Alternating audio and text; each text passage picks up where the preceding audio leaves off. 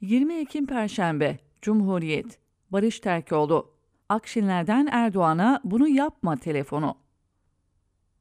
Bazen bir sohbetin içinden yanıt değil soru çıkar ya, o konuşmalardan biriydi. Haliyle yazmasam olmazdı.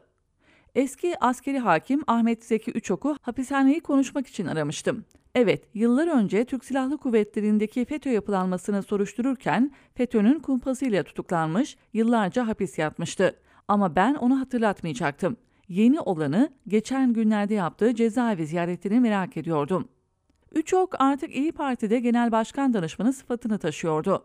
Gezi Parkı tutukluları Çiğdem Mater, Mine Özer'den Mücella Yapıcı'yı ve eski Avcılar Belediye Başkanı Handan Toprak Benliği Bakırköy cezaevinde ziyaret etmişti.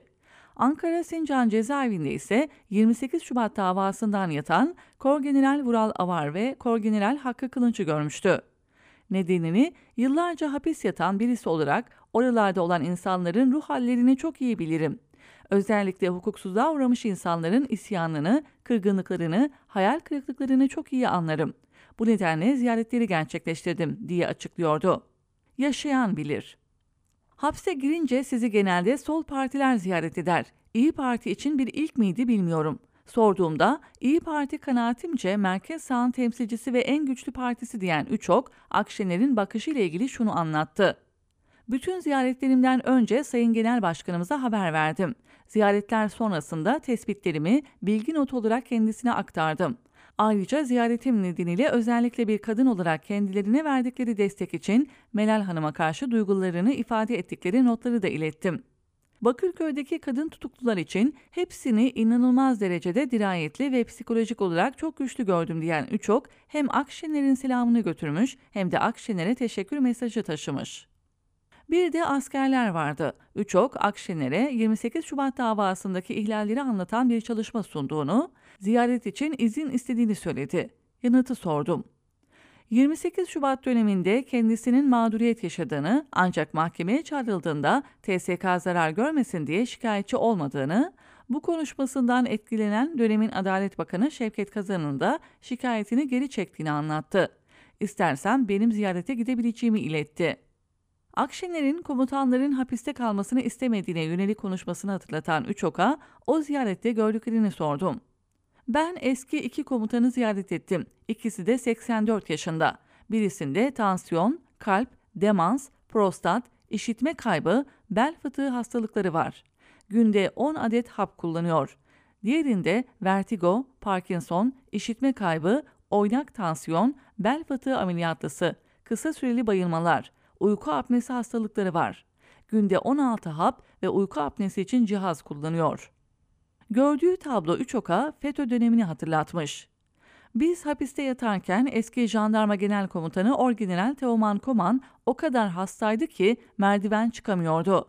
FETÖ'cü adli tıpçılar hapishanede kalsın, merdiven çıkamıyorsa yatağını aşağıya indirin, orada yatsın dediler.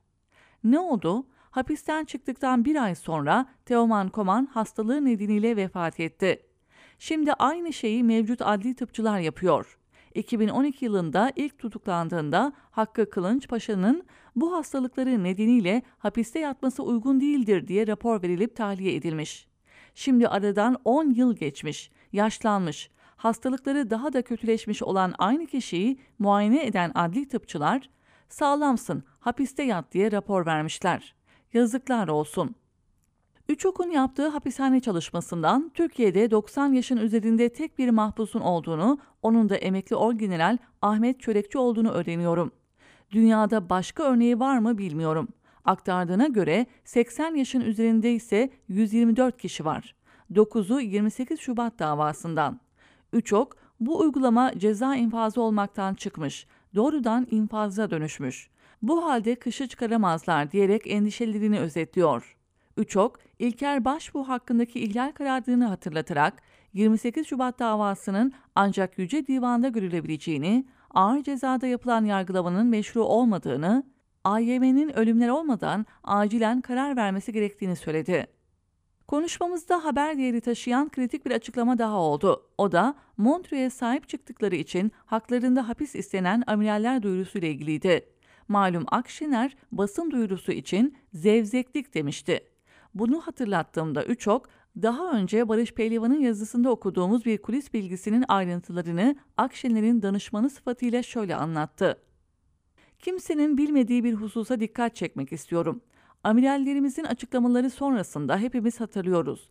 İktidar partisi adeta bu açıklamanın üzerinde tepinmeye başladı. Tapu Kadastro Müdürlüklerinin bile içerisine katıldığı bir senaryo yürürlüğe konuldu. Gözaltılar başlatıldı. Ben o tarihte henüz İyi Parti'ye katılmamıştım. Gözaltılar yapılıp tutuklanmalar için hazırlıklar yapılırken o gece Sayın Akşener beni cep telefonumdan aradı. Cumhurbaşkanı Sayın Erdoğan'ı aradığını, ortada darbe falan gibi bir şeyin söz konusu olmadığını, bu amirallerin hepsinin emekli olup emrinde kimselerin olmadığını, bu kadar büyütülecek bir durumun söz konusu olmadığını, bu kişilerin tutuklanmaları için hazırlıklar yapılmasının doğru olmadığını anlattığını söyledi. Bu konuşmamızdan yaklaşık bir saat kadar sonra Meral Hanım beni tekrar aradı. Sayın Erdoğan'la ikinci defa konuştuğunu, durumu tekrar anlattığını ve tutuklanmaları konusunda kendisini ikna ettiğini düşündüğünü ifade ederek inşallah tutuklanma olmaz dedi. Şimdi herkes Meral Hanım'a kızıyor ama durum da bu. Kendisi bizzat Cumhurbaşkanı'nı iki defa arayıp amirallerimizin tutuklanmamaları için çaba sarf ediyor. Bence Sayın Akşener'in söylediklerini bu görüşmeleri dikkate alarak değerlendirmek daha adil olacak. Bu kadarı bile mahkeme kararlarının nereden alındığını özetliyor. Üçok, Milli Savunma Bakanı Hulusi Akar'la yaşadığı çatışmayı da anlattı. Türk Silahlı Kuvvetleri'ndeki FETÖ yapılanmasını yıllar önce dile getiren Üçok'a Akar pek çok dava açmıştı. İçişleri Bakanı Soylu açıklamaları nedeniyle hakkındaki koruma kararlarını kaldırmış, mahkeme yürütmeyi durdurma kararı vermişti. İlginç bir nokta daha vardı.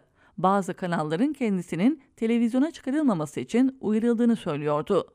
Uyarılar bizzat Akar kaynaklıydı. CNN Türk ve Habertürk kanallarına yaklaşık iki yıldır hiç davet edilmedim. Oralarda çalışan arkadaşlarımızdan birçok şeyler işitiyorum. Umarım doğru değildir. Askeri vesayet kalktı derken bu tür uygulamaları doğru bulmak mümkün değil. Meğer kimi televizyonlara çıkacak asker konuklar uygundur onayından geçiyormuş. Mahkemeler adaletin adresi değil hükümetin sopası olunca Türkiye fotoğrafının negatifi ya adliyede ya hapiste görülebiliyor.